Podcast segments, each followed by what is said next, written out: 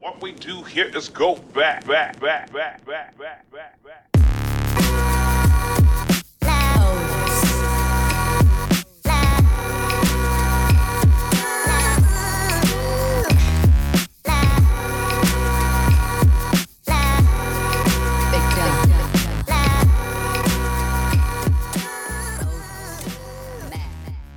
Welcome, welcome to the Hustle Sold Separately. We are a weekly podcast dedicated to all of you amazing human beings around the world that are definitely on a different path. Uh, as you guys, I always tell you, I mean, we've got a lot of entrepreneurs and um, CEOs and innovators and um, you know artists and musicians to techies. A lot of really great um, people who follow along this podcast, all of you guys are doing things differently. I, I highly employ that. Um, you know, that strategy, you probably think way outside the box. You're probably misunderstood. You probably looked at it as like, why would you do things differently?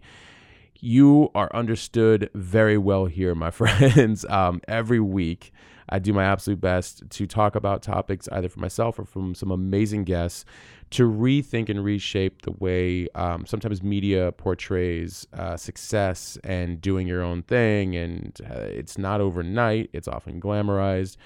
Um, but everybody that comes on the show talks a little bit about their journey and how they thought through things a little bit differently. They, in, in, in essence, they basically redefined, um, you know, the the the normal quote unquote path of doing things, and uh, and it's just a great conversation that uh, we've continuously had for several years now. Now, for any of my new listeners, I appreciate you guys being here. We've just recently reached over 4.6 million downloads. Um, I couldn't have done that without my listeners who've been here since day one. so, excuse me. So, I I really appreciate each and every one of you guys. To my newer listeners, as I mentioned, we just we just don't glamorize or glorify end success because really whatever it is that you're looking to do is really your own path and defined by you.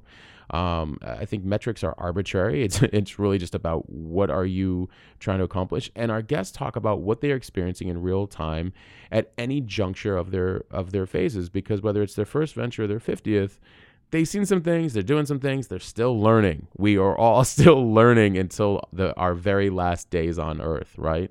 Um, and so I'm very grateful to be doing what we're doing. For my newer listeners, you can uh, also reach me at Matt Gottesman on Instagram. And if you want to get into the conversation, at HDF Magazine, um, you can follow me there. Uh, There we're at the uh, intersection of creativity, culture, and entrepreneurship. And of course, at Hustle Sold Separately. And you guys know for eight years straight, I have answered every single one of your texts, DMs, and responses on my wall. They're all 250,000 of you. so I really appreciate all of you guys uh, as well. And uh, we have another amazing show today. Um, and I, we're going to dive right into it. My guess is uh, Walt Rakowich and um, we're going to talk a little bit more about leadership and vulnerability. And this is the person to do so. Former CEO of Prologis, author of Transfluence How to Lead with Transformative Influence in Today's Climates of Change. There is a lot of ish going on right now. there is a, and we've already been in a very big paradigm shift um, professionally, personally, culturally. And um, so leadership is being either talked about more in some circles um, I, I wish it were even more um, but I, I think it's a topic that's coming up um, in multiple cultures uh, you know globally and what is missing from the leadership and where we're heading right um, and I, you guys know, I've been preaching for a very long time about this. Transparency and vulnerability is strength, it's courage, and it's fearlessness. To be vulnerable is to be fearless. Now, I'm not talking about vulnerability where, like, um, leaving yourself open for something, you know, uh, bad to happen, whether it's in a business deal or in, in life.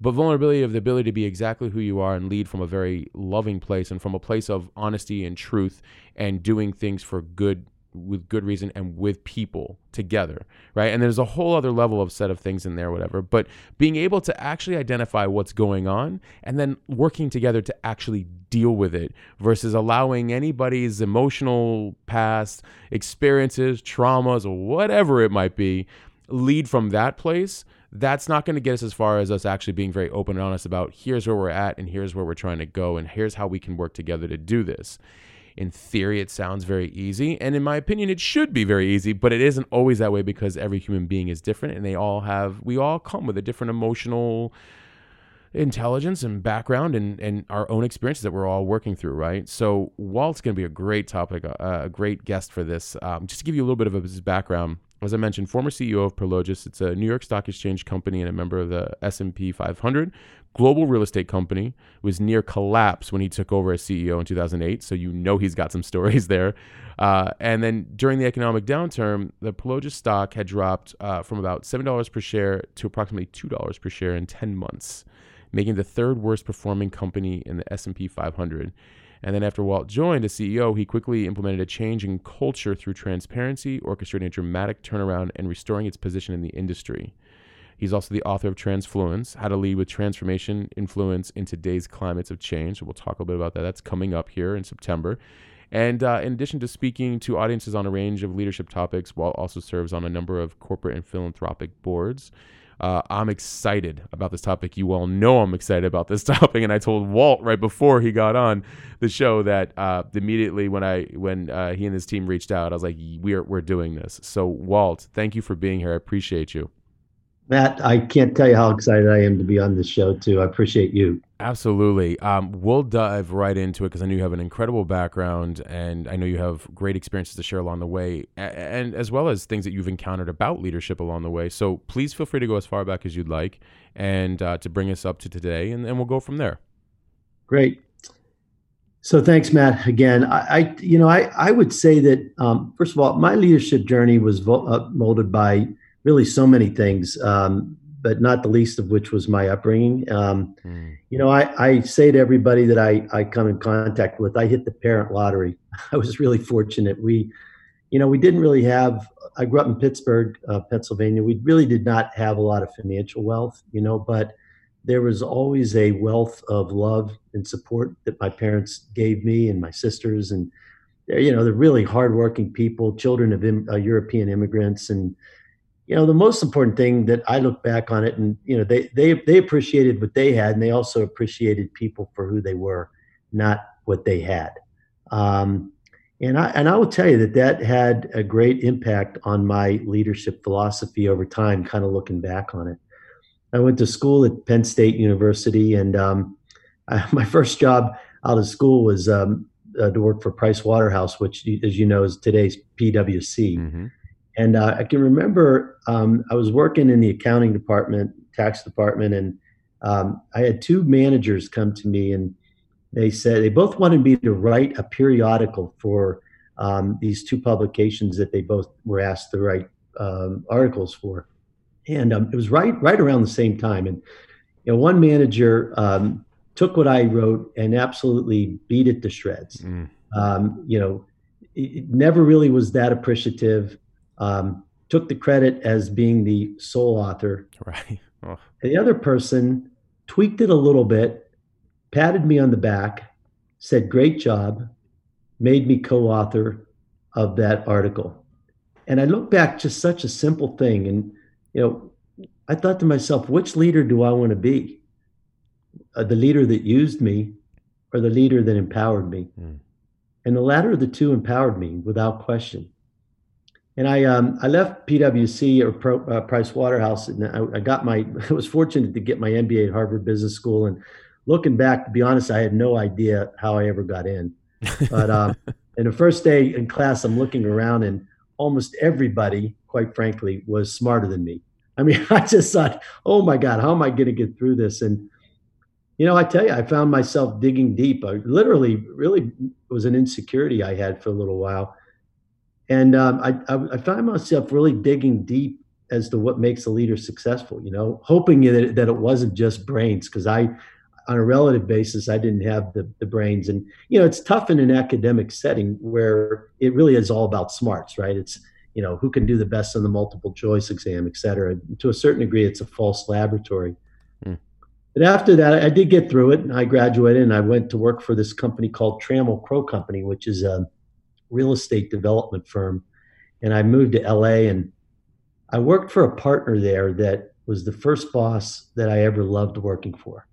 And I mean, really loved working for. I was in my late 20s he was fun. He was full of life. You know, he treated everybody with dignity as if they mattered. Um, he was generous with his time, and and the big thing is that he wanted us to be the best that we could be. And man, was he an influence on my life. Mm. Um, and I I began to understand that success in the job is not defined by brilliance. It really isn't. Don't get me wrong, it helps, but it's not defined by it. And it was defined by how, how you treated people and you know how you influenced their lives. And I'll tell you, the one thing I realized is that people work harder for leaders who care. They just do. I did. Mm-hmm. I mean, I just wanted to kill for this guy. And and so throughout my career, I had plenty of things that influenced the way that I thought about leadership. But I always began to think in that in that way, empowering people, you know, and treating people with dignity and respect. And and then as you started talking about probably the most important one for me, and the one that inspired me to write the book was the challenge that I faced in the financial crisis in 2008, 2009. But I like to say that it really happened over the course of probably more like a six year period of time leading up to the financial crisis and past the financial crisis and the turnaround around six to 12.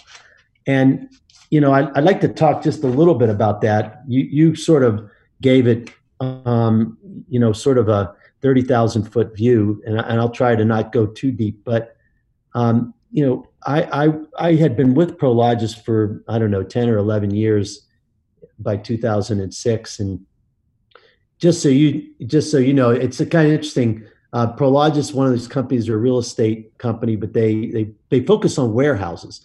And most people don't know that probably 80% of all corporate America, and really globally too, companies lease buildings; they don't own them.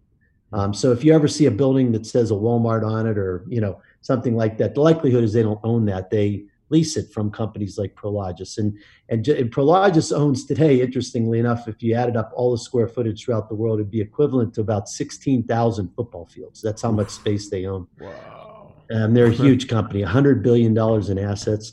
Anyway, I had risen through the company uh, from regional vice president to chief financial officer to president, chief operating officer, really number two person in the company. And and at that time, I around 2007 now, I'm I'm working for a CEO who is one of the most brilliant people I ever knew. I mean, truly one of the smartest guys I ever knew.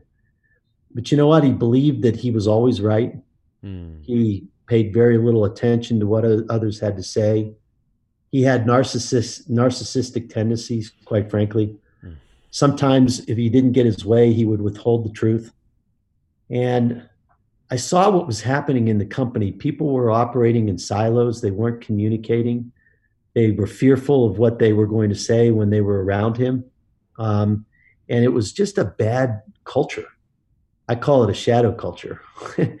and, um, you know, I saw how the culture changed and I, I couldn't stand to be a part of it anymore. I, I just couldn't take it. And I went to the board and I, at that point in time, I had been there for 15 years and I told the board that I needed to leave. And um, I worked out something with them where I would stay for a little bit. And finally, I left in January 2008.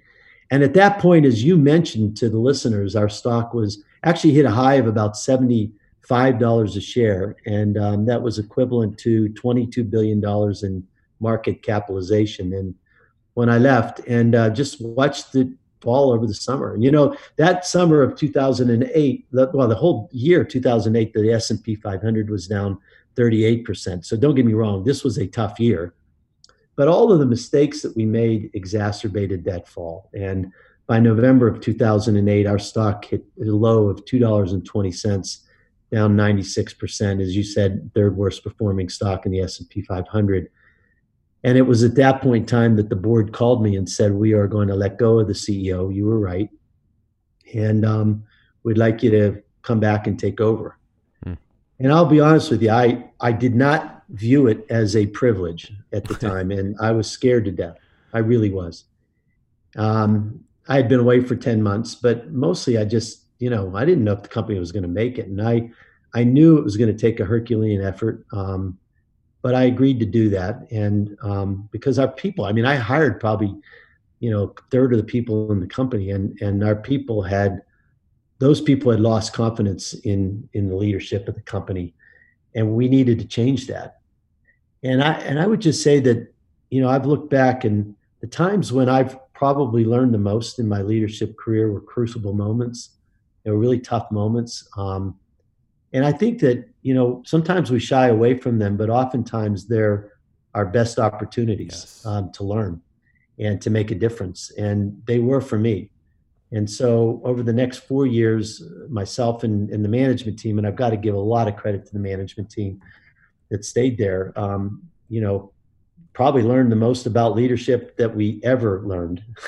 and um, that's when I began to realize, uh, you know, this whole notion of transfluence, which I called now, and I wasn't thinking transfluence back then, but it really began to come alive to me as to as to what it was and um, and how to lead um, because it was a crucible moment and, and as I said I probably learned the most during that time.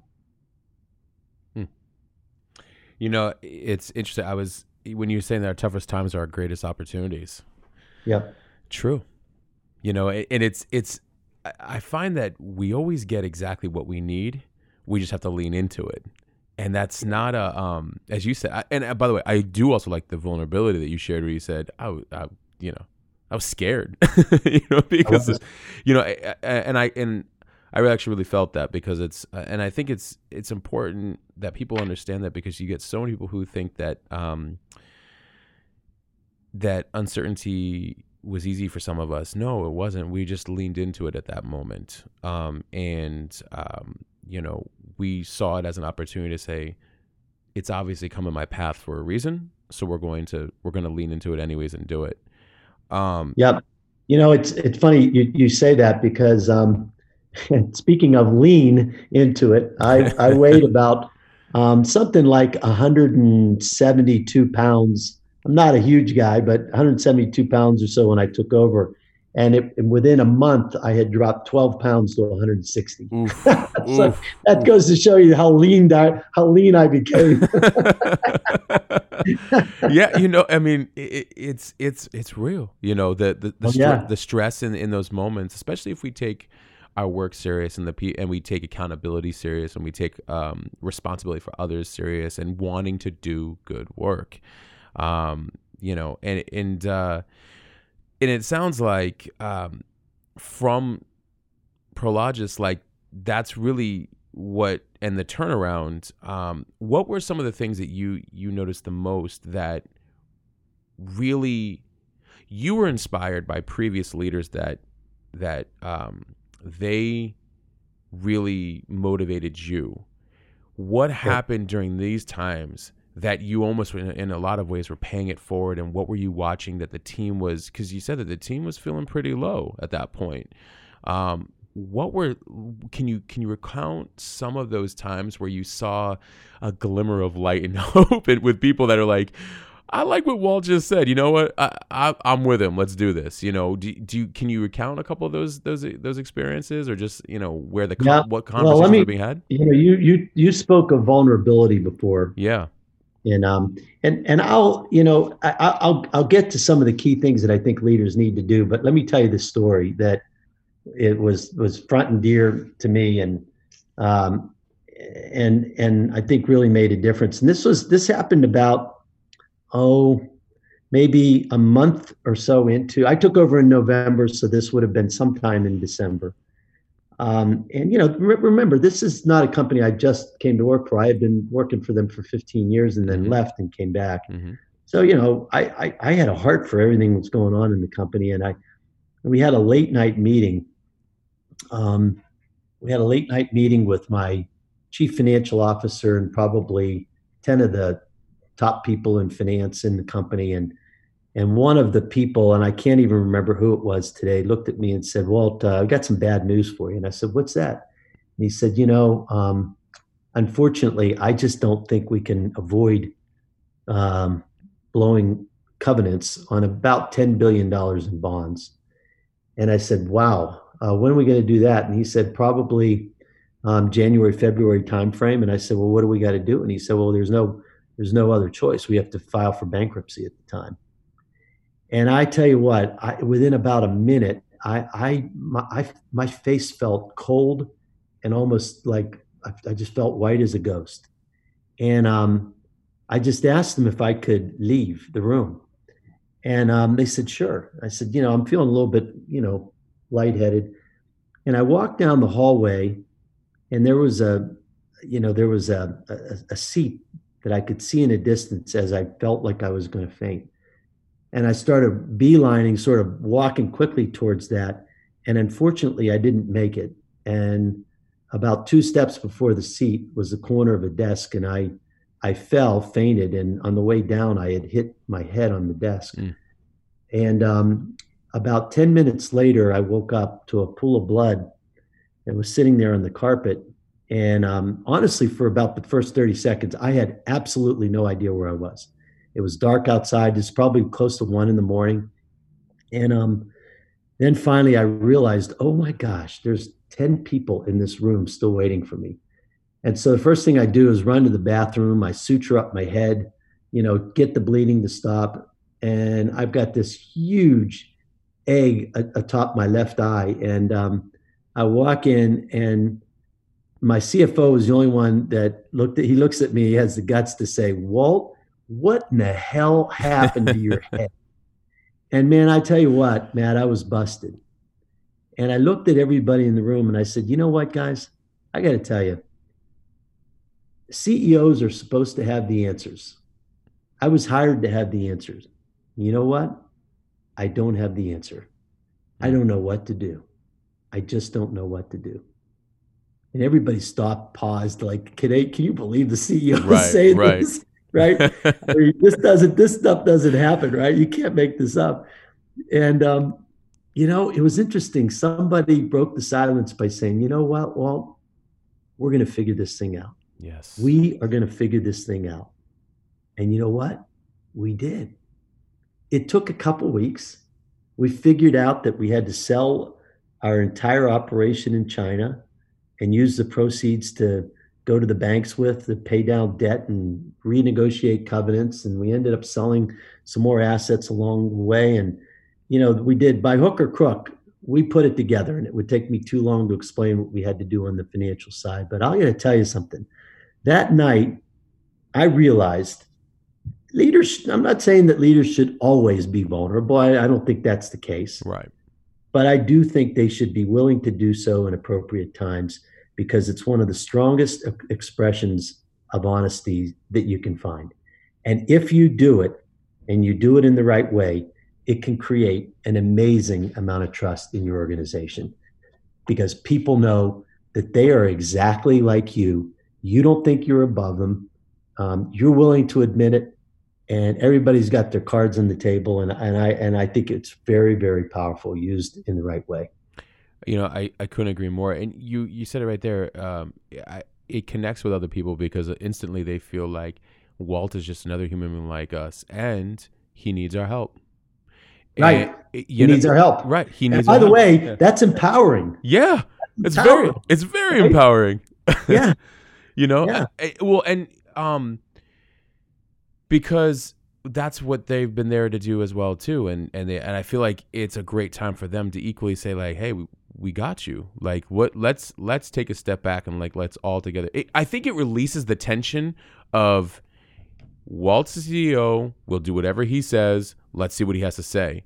And I think you remove that barrier that sometimes comes from, you know, older paradigms of leadership where like you will only have this direction, eh, win or lose, this is what we're going to do, eh, you know, into more of a an open uh, you know, uh, society for them to be like, "Hey, listen, this is an open space. Like I don't know like let's let's do this together. Let's figure it out together. And, and i think that's just very very empowering because it's it removes hierarchy and moves it more into like a flat organization where we're all working together right?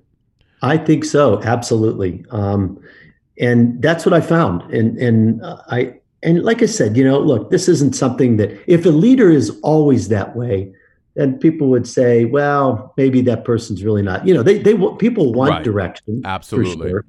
um, I, i'm just saying that you you need to understand that when you're really feeling it it's okay to be honest Absolutely. it really is Absolutely. You know, and and you're right. I think it's a very good balance of if you're really on your craft and you really love what you do, yeah, you'll be able to have direction often.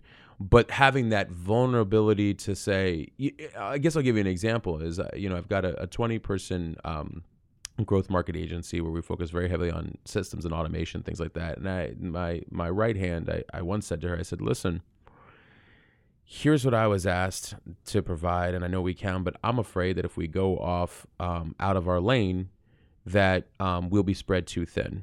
And right. this is coming from my past experiences, but I also believe that's also coming from my past traumas. I want you to prove me wrong because I have a feeling you're going to do so. and I was like, I, I like, I, I don't want to lead it, make a decision from a blind spot. You, you help me uncover the blind spot and see if I'm wrong. And she showed me something so simple. And so, and first of all, she thanked me. She said, I'm not used to being heard. You know, this is when we first formed this, this organization. She's like, I'm not used to being heard. I'm like, you're brilliant at what you do.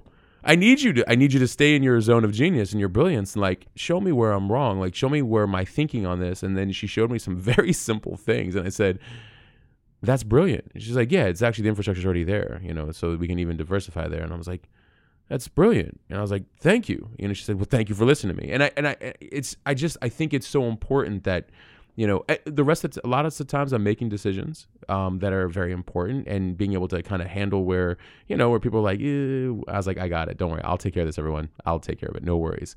But also making the space available for all of them to feel like we're all in this together and we're always working together and that they're all always heard. And that, I, um, I, lean on them and say, listen, this is your area of expertise. I don't know right. the answer. You got to help me. you know, well, that's right. You know, I, the, the, one thing you find as a CEO, particularly, um, is that most people in the organization know more about the organization than you do. Yes. yes. you know, don't get me wrong. You know how to talk to Wall Street about it. You know how to talk you know you you kind of understand um, you understand a little bit of everything. Yeah. so you're probably the best person to tell the whole story. Right. But if you want to dig into the details let me tell you everybody else knows a hell of a lot more in the organization than you do about the details. And i think you know i talk about in the book about how leaders need to be conductors not soloists. You know I, mm. I think about a soloist gets up and um, let's an or, uh, in, in an orchestra, let's say, violin soloist gets up and and you know plays the violin, and and the entire audience gives that person a standing ovation, um, or perhaps it's somebody that sings a song, whatever that is, right?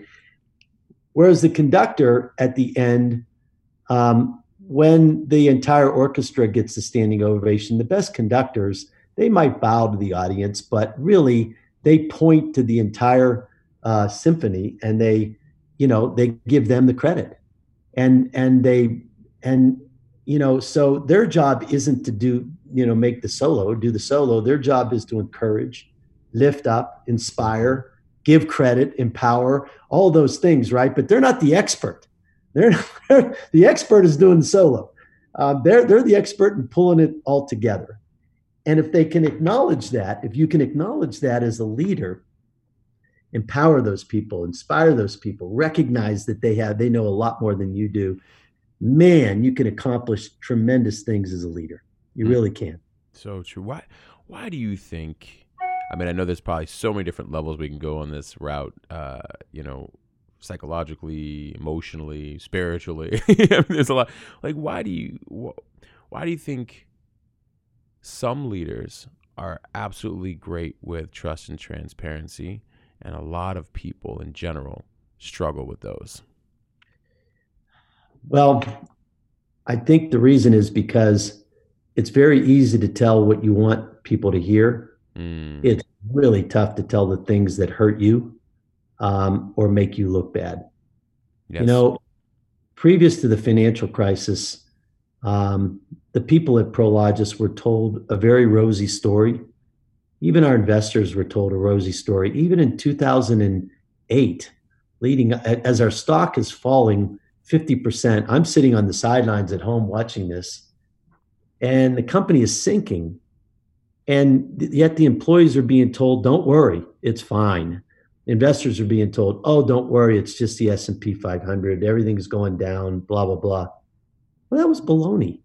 There was a lot of bad things that were happening, beginning to happen at the company, but the leader of the company couldn't couldn't say it because make him look bad.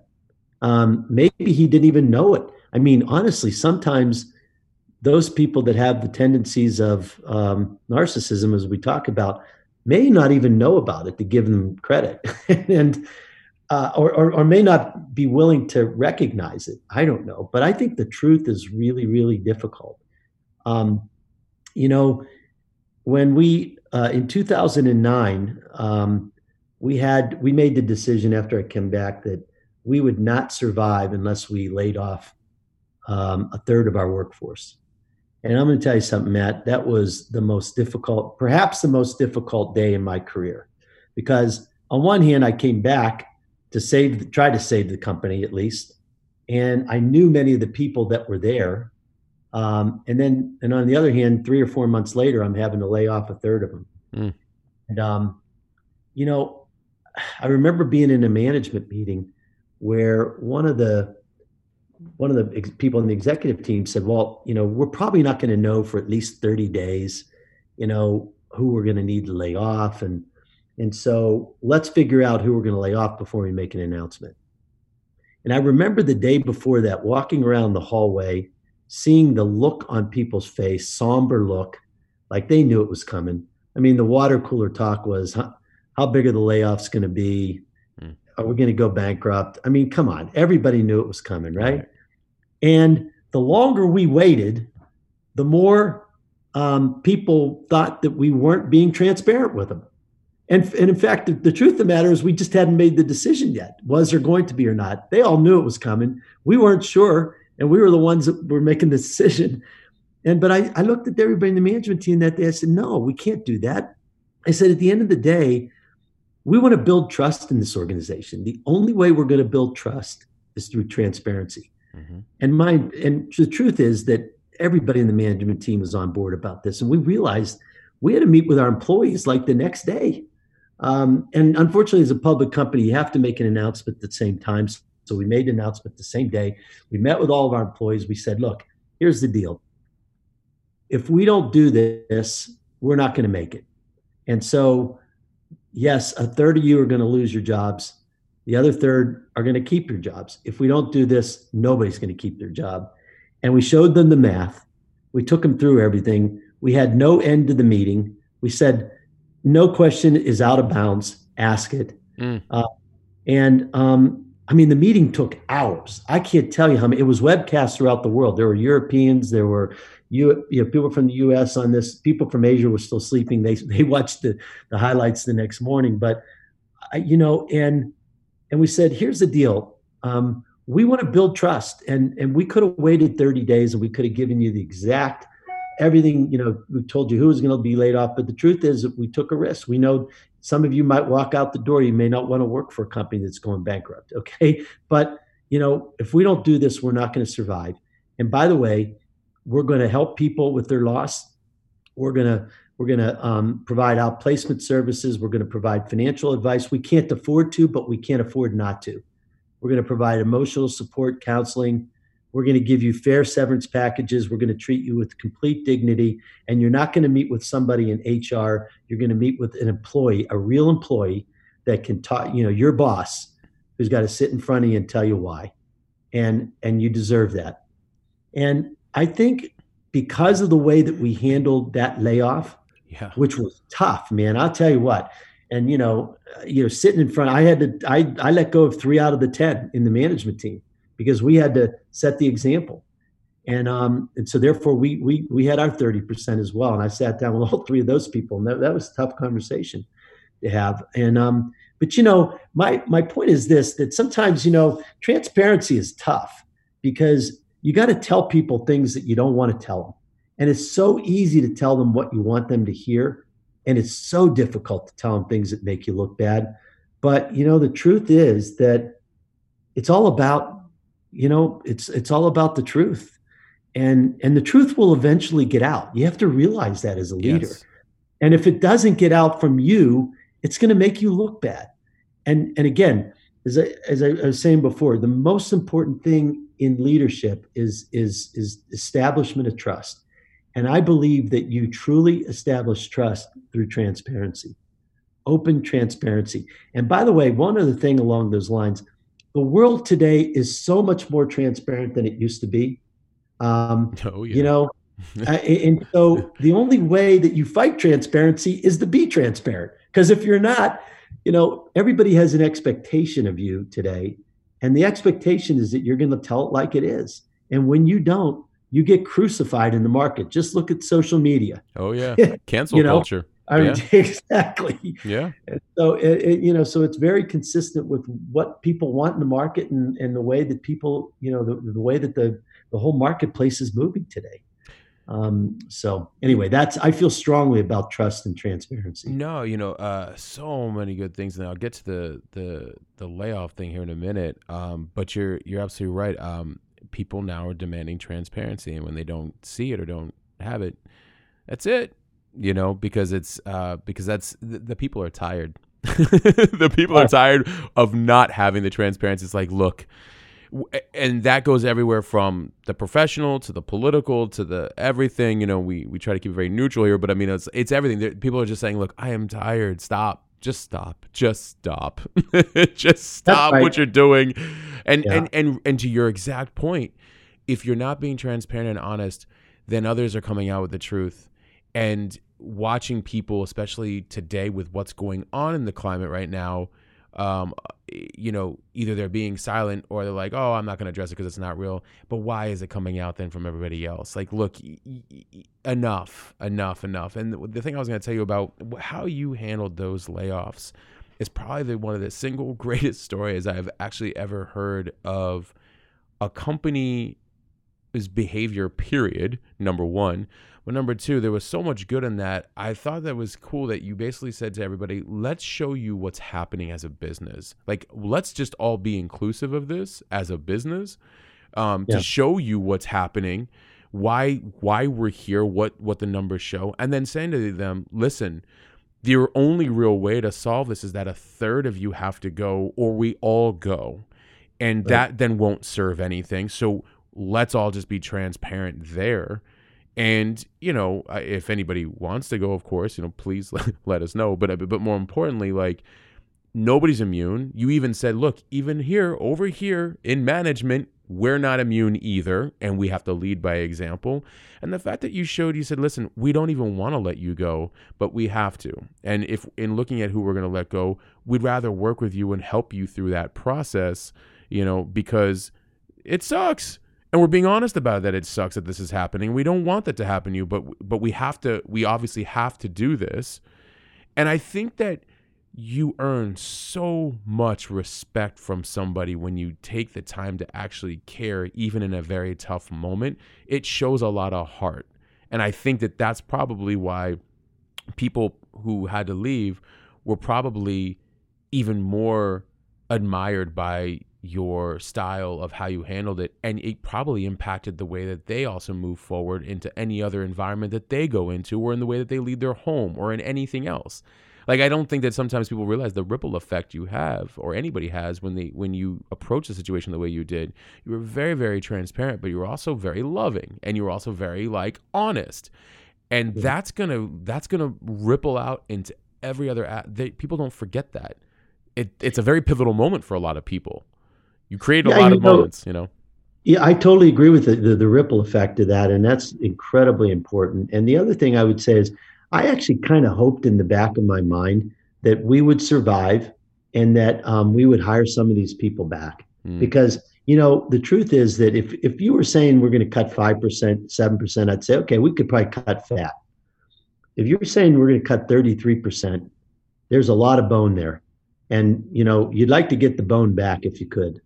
Um, and so, you know, when we finally got our feet on the ground, it took a couple years, but um, we we actually got some of that bone back, which yeah. is good. And I think a lot of it was because we treated them the right way. Yeah, I, I you know, and and and that, that's the other thing too, the foresight uh, for and and having the vision of the future of like, listen, I mean, it's where we're at now.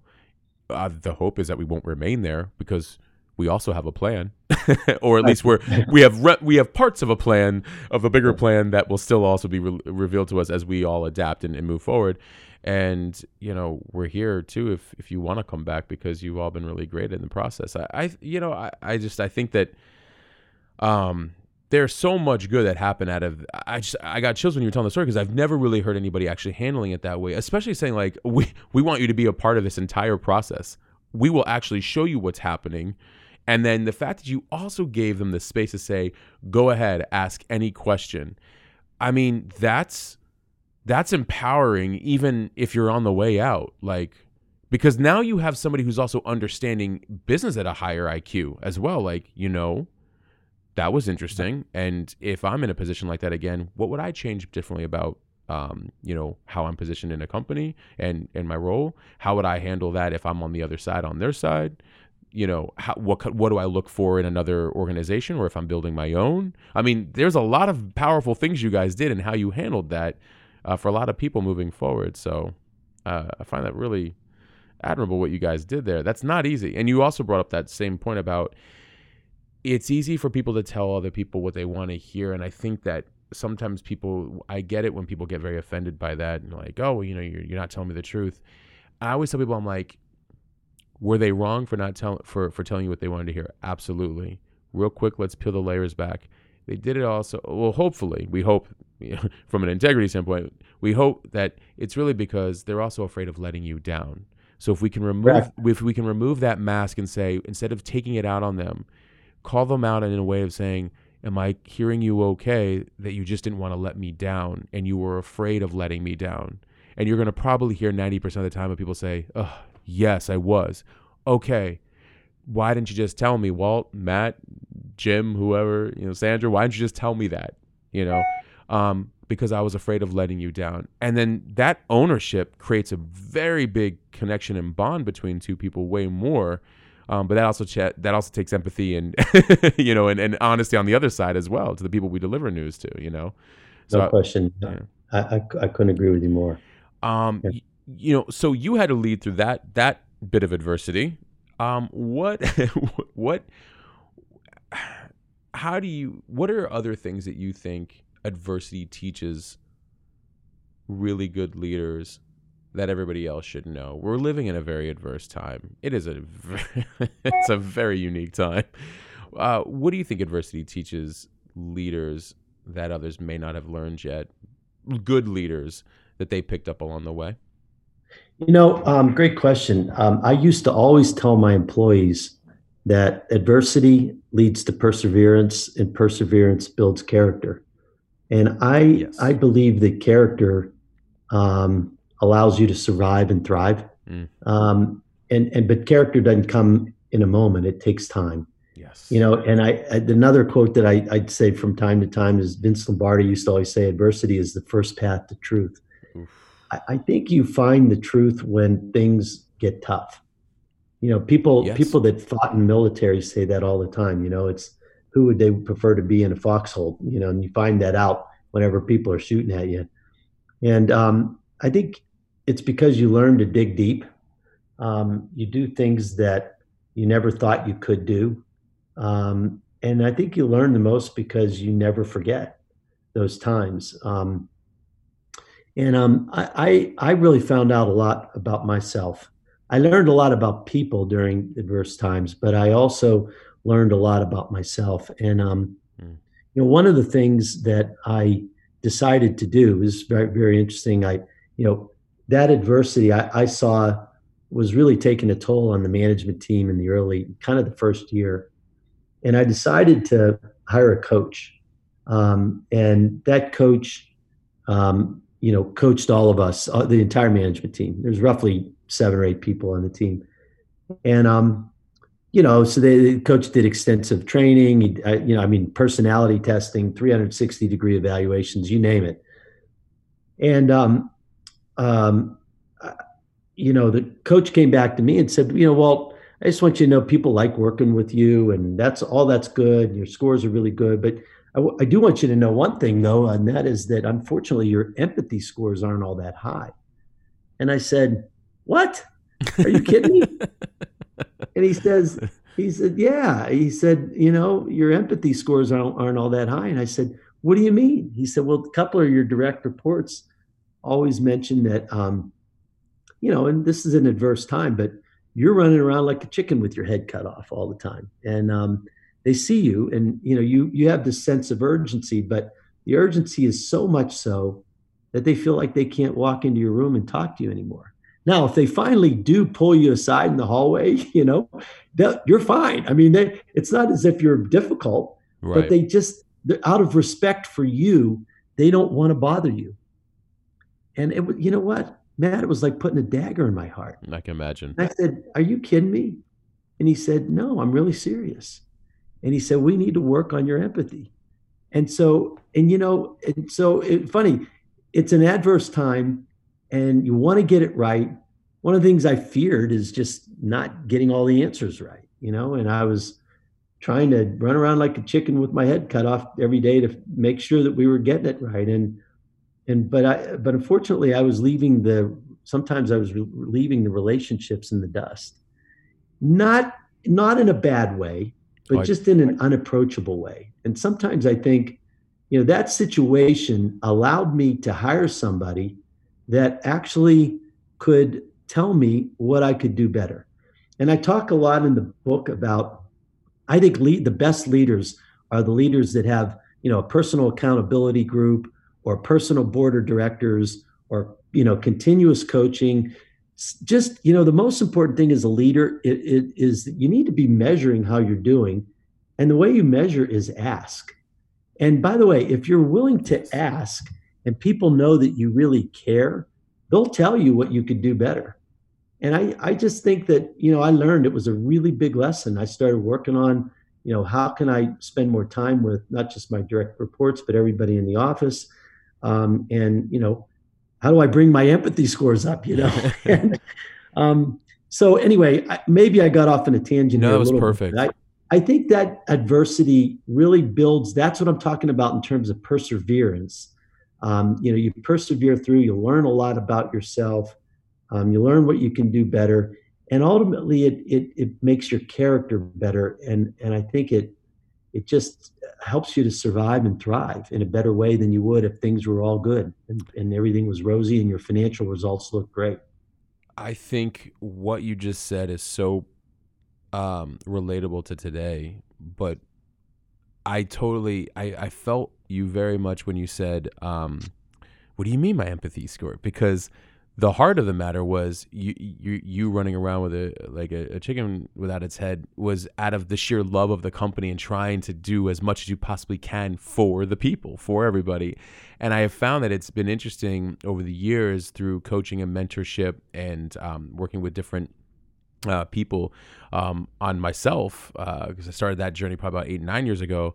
Um, it's interesting when we hear feedback that's almost counter intuitive to the intention that we mean because you running around was because of the love you have for everybody. So it's almost like what do you mean? But then we realize oh i, I need to slow down enough to hear what i'm not hearing in those blind spots.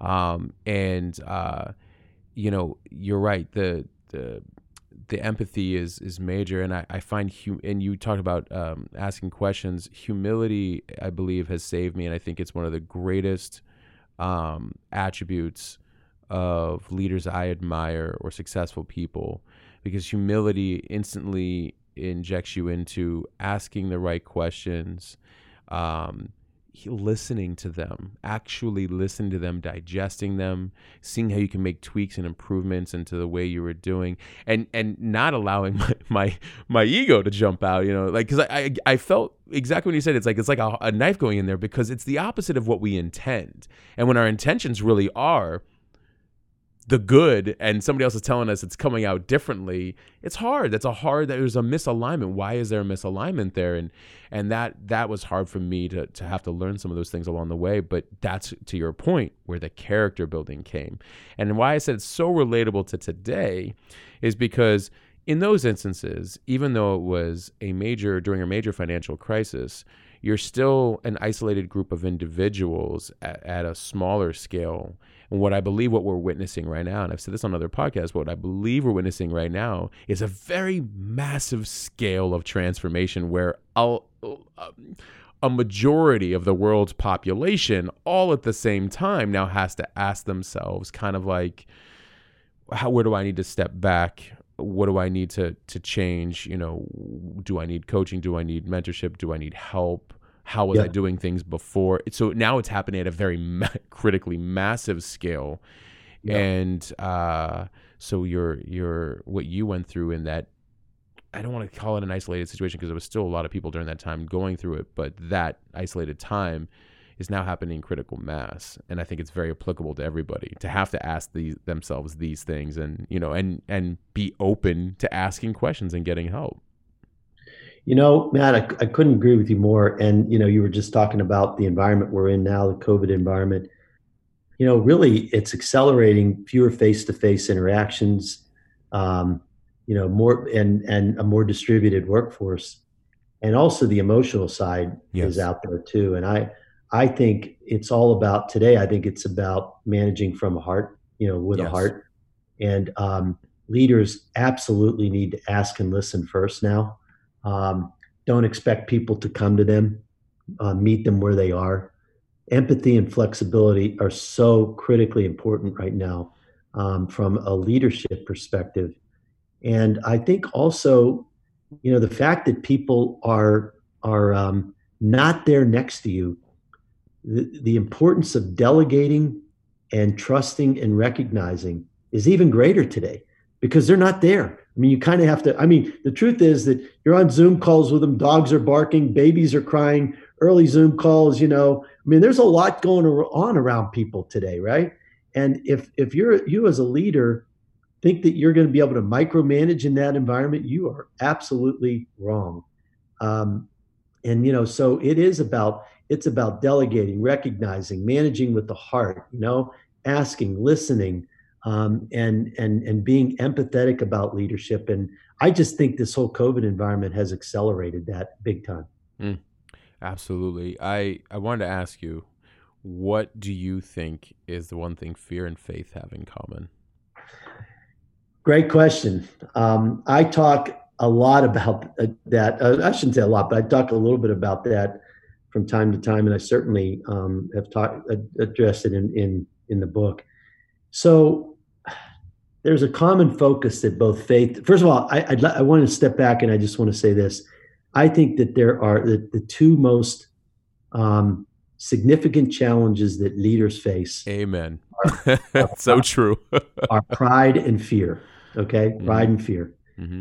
And um, we can talk a lot about pride and fear. We probably don't mm-hmm. have enough time to go into it. But on the fear side, you know, some fears are good, by the way. Like, you know, yeah. um, Taylor Swift one time said that um, she performs better because she's nervous that she's going to screw up before every performance, you know, and I get that. But most fears are bad. And the reason yes. they're bad is, is, is because they're about us. Yes, yes. And it makes it difficult for us to serve when all we are is worried about us every day, right? And so I talk a lot about the commonality between faith and fear. And they both have the same focus. They're focused on the future. Fear believes in a negative future, and faith believes in a positive future. And, you know, in the book, I, I there's a quote that I use in the book from a gentleman by the name of H.P. Lovecraft, who wrote a bunch of horror movies, and he said that the the the oldest and strongest emotion of a man is fear. And the oldest and strongest kind of fear is the fear of the unknown. Mm. And the real question for me was, you know, what do I project into that unknown? Do I project fear or do I project faith? Because the if I believe that, then I believe that the antidote to fear is faith. And it's only really a thought away. And for me, it's faith in a higher being. And I, I, you know, I'm not, I'm not here to convince anybody that, you know, faith in that higher being is the right thing. I'm just saying that that's right for me. Right. And that really allows me to reckon with my fears. It really does because when I put faith into that unknown bucket and replace fear with faith, all of a sudden I just have confidence. Yes. In in the outcome. And I'll tell you the other thing is I noticed in leading Prologis is that it allowed me to be more transparent. You know, we talked about transparency earlier because I don't fear the consequences. I just don't. Because I I believe that to a certain degree in that faith that you know if it's a bad consequence it's it's meant to be if it's a good consequence that's okay too um, and um, i think if you if you have that feeling you can be much more transparent with what what the result looks like and um, so anyway that's that, that that to me is how i deal with the two uh, faith is really really a big component of it for me no i, I absolutely love that uh, you know I don't think you can go wrong if you're telling the truth. I really don't. And I think that that almost basically dissolves fear because it gets rid of it, it, it, it hits it head on. When you tell the truth and you're trying to do things from a right place, what consequences? The, the outcome outcomes that didn't happen the way we quote unquote expected. So now we had ex- expectations. What kind of expectations did we have, and why were those expectations from there, and where were they made from? So if I'm telling the truth and I'm trying and I'm I'm working from a place of the best intentions, um, with the best uh, you know um, respect for everybody involved, I truly believe it'll just decimate fear all around, and that the that the outcomes are always working in our favor at that point, and that's where the faith you know really comes in. Is that like you know leap leap and, and do the right thing and, and and operate from there and everything has its way of kind of moving itself uh, like i feel like um the universe is constantly playing chess with all of us. you know, yeah. it's like it's like, oh, you made really good choices. You'll just like notice how these things move out of the way. These things come into your world. This outcome happened here. Like, oh, you're making uh, these choices. Okay, well, that has to have a direct effect as well. And here's what happens in going that path. You know, and uh, so uh, but I but I like the way you you put that between fear and faith, and um, that you know uh, a negative future versus a positive future, and um, both require the same amount of time and energy. So what type of time and energy do we want to? Where do we want to dedicate that time and energy to? Right, and um, so I, I, yeah I really I really like that you, you brought that up, and I, fear is a very I, I sometimes feel that. On the contrary, we're not actually here to suffer is my opinion. Uh, spiritually, I believe we're not here to suffer, we're here to thrive. Part of thriving, though, is also seeking our truth. And to your a lot of your points earlier, adversity helps us get to our truth. So adversity is actually a catalyst, not an intentional suffering for us. We just don't like the way it feels. if we're being very honest, we just it does not feel good, and therefore gosh, I didn't sign up for this. You know, like that's not what I wanted. But you were absolutely right. I, I, well, for, in my opinion, you were right earlier when you said adversity, you know, leads to our truth, and, uh, um, and I think it, it's part of our mission while we're here is to to get to and operate from our truth as much as possible. Uh, yeah. I like that, Matt. I'm, in fact, I wrote that down. A catalyst for truth. It's so true. Yeah. Adversity is a catalyst for truth. Love there, it. There you go. So now, now we'll quote each other. I appreciate. it. no, you know, I, am I'm, I'm so glad you tackle these things in, in the book. Um, uh, when when does Transfluence come out? By the way, it comes out um, September 29th. Okay, great. Oh, that's going to be a, a, an amazing book. And what a time! What an absolute good time to be launching this book. Um, how long have you been working on it, other than you know your entire career? too long, too, no, too long. Yeah. oh, I you know I probably started about um, four years ago, three mm. three and a half four years ago. Um, and actually, I started further back from that. But the book that I wanted to write was that I really didn't like it. You know, it's it's sort of like a pancake. You know, the first pancake oh, yeah. you make is always the one you throw out. Yep. And I kind of threw out the first, um, you know, the first try, and and and but I'd say since I since we came up with the thought transfluence, uh, probably three and a half to four years now. Wow. Yeah. I mean, you know, yeah, to do it right. Yeah. Absolutely. You know, I mean, it's uh, uh, uh, the Mona Lisa did not happen right away. no, right. you know, exactly. I, and, you know, but I and I just I think that it's um, you're tackling such, uh, like I was saying, at such a, an, an important time where now with the amount of adversity people are facing is a time to go inside and be like where am i at and why am i experiencing this if i the way i the way i've i guess told people is because see i went through my own transformation probably about nine years ago of, of really just dealing with when you feel like you lose a lot of different things all at the same time and they a surrendering moment if you will and you're like all right Oh, and, and the fact that you brought up character, by the way, was actually the core central theme. For me, it was to say, I'm going to look at myself in the mirror and I want to I want to understand several components here. I need to understand who I am as a man in this world. Who am I as a person to myself? Who am I as a person in society? Who am I as a person in business? Who am I as a person um, to a you know partner again? Because um, I I gotten divorced my wife uh, as a as a partner and and as a, a, family person who and it's all and and the first counsel I sought out in um, in spirituality and and religion from a, a really great mentor he said everything is really just about the pursuit of your character and your relationship with yourself and how who that character really is and strengthening that core and understanding all the different things that really make us tick you know and so um you know, I I I find that surrendering moments, you know, adversity is is a perfect time to take a step back and say, okay, we're clearly in a very interesting moment. Where do we go from here? And I think globally we're experiencing that right now. And I think that it's uh, it's a, a, very unique time. I mean, uh, leadership in this time. Your your take? Uh, I know you already started to talk a little bit about it, but do you have any any final thoughts about that? You know, and, and moving forward, where we go from here, I would love to hear your thoughts on that. Yeah, you know, I I think this, um, and this is not uh, kind of to be too. I'm not trying to be political about this at all, but my hope is that this begins to spur a discussion about leadership um, throughout the world, and certainly here in the United States. I think we are at a time where the world needs and deserves better leadership.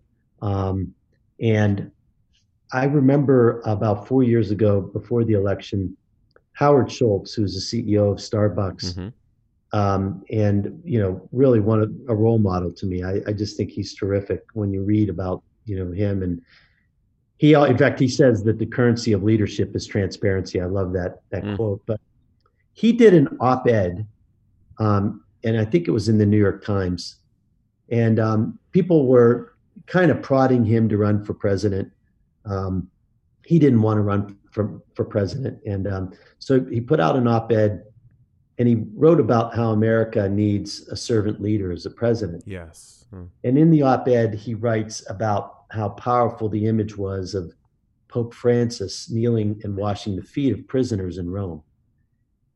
And um, one of whom was a, a Muslim pr- prisoner, I believe. And then he goes on to speak about how the values of servant leadership, kind of putting others first and leading from the heart, need to emerge from every corner of American life, including the business community, by the way. And then he goes on and he boldly makes the comment that our country deserves a president humble enough to seek leadership, not as an entitlement, but as a privilege. And I, I just think we need leaders that along the lines of what Howard Schultz is talking about. And, um, you know, leaders that can see it from both sides. Um, he mentioned, in, in fact, he mentioned that, you know, why is it that we don't see more leaders running for office, Republicans that have a Democratic um, vice president or, or vice versa, you know, that type of thing. And it's just become so partisan. And, and um, you know, at the end of the day, we're all in it to try to make each other's lives better. And it, it seems, like you said, it seems simple. It's not, and I'm not trying to make it that way, but I think we need more of that. And um, I'm just trying to spur that discussion now because I don't think it's just in corporate America. I think it's leadership throughout the world. Um, and my hope is that you know we can get this this discussion going and and that we can sort of change the face of how the world looks over time. You know, I think it's very well put that um, to spark that discussion because those discussions have to take place during times of massive um, uh, fallout of infrastructure or or surrendering, if you will. And you, so I think you're seeing a lot of aspects of different various systems that have been in place uh, for some time that aren't necessarily working like they used to. I didn't think that they worked before, but they worked for a few. so, but so I I think that um, because of that, when there's massive again massive trauma happening to a lot of people, once they start coming out of that the very next questions are where do we go from here so the fact that you want to start having these conversations is also perfectly timed because as you know too just like it took prologis some time to rebuild it will take um, the us and the rest of the world some time to rebuild and i think my hope is that um, new conversations will be start to had that are very all inclusive and empathetic and um, you know uh, heart centered and honest and transparent.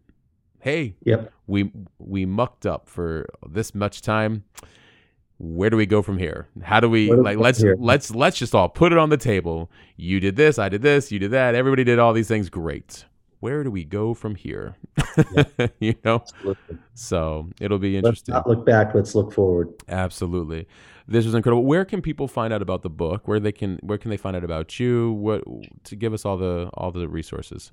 You bet. Well, first of all, the book will be available. Pretty much any retailer will will have them, but Amazon, Barnes and Noble, your local bookstore. Um, you could get it in either digital or hard copy. And then in terms of my contact information, my website is, and I'll spell this for you, um, is waltrakowich.com, W A L T R A K O W I C H dot com.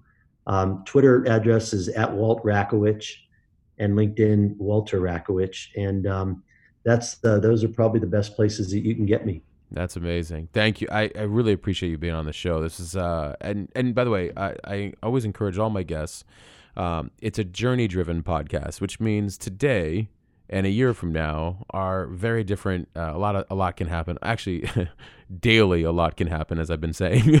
but but yeah. you're welcome back on the show anytime. We can tackle any other number of, of topics that you you'd love to discuss with the with my global audience. I know that they'd love to hear about it. Especially th- this was very very powerful. The things that we're talking about here today, and I, I really appreciate you you being willing to be open, uh, but not surprised because that's the, the whole topic is vulnerability and openness. so yeah thank you. Yeah.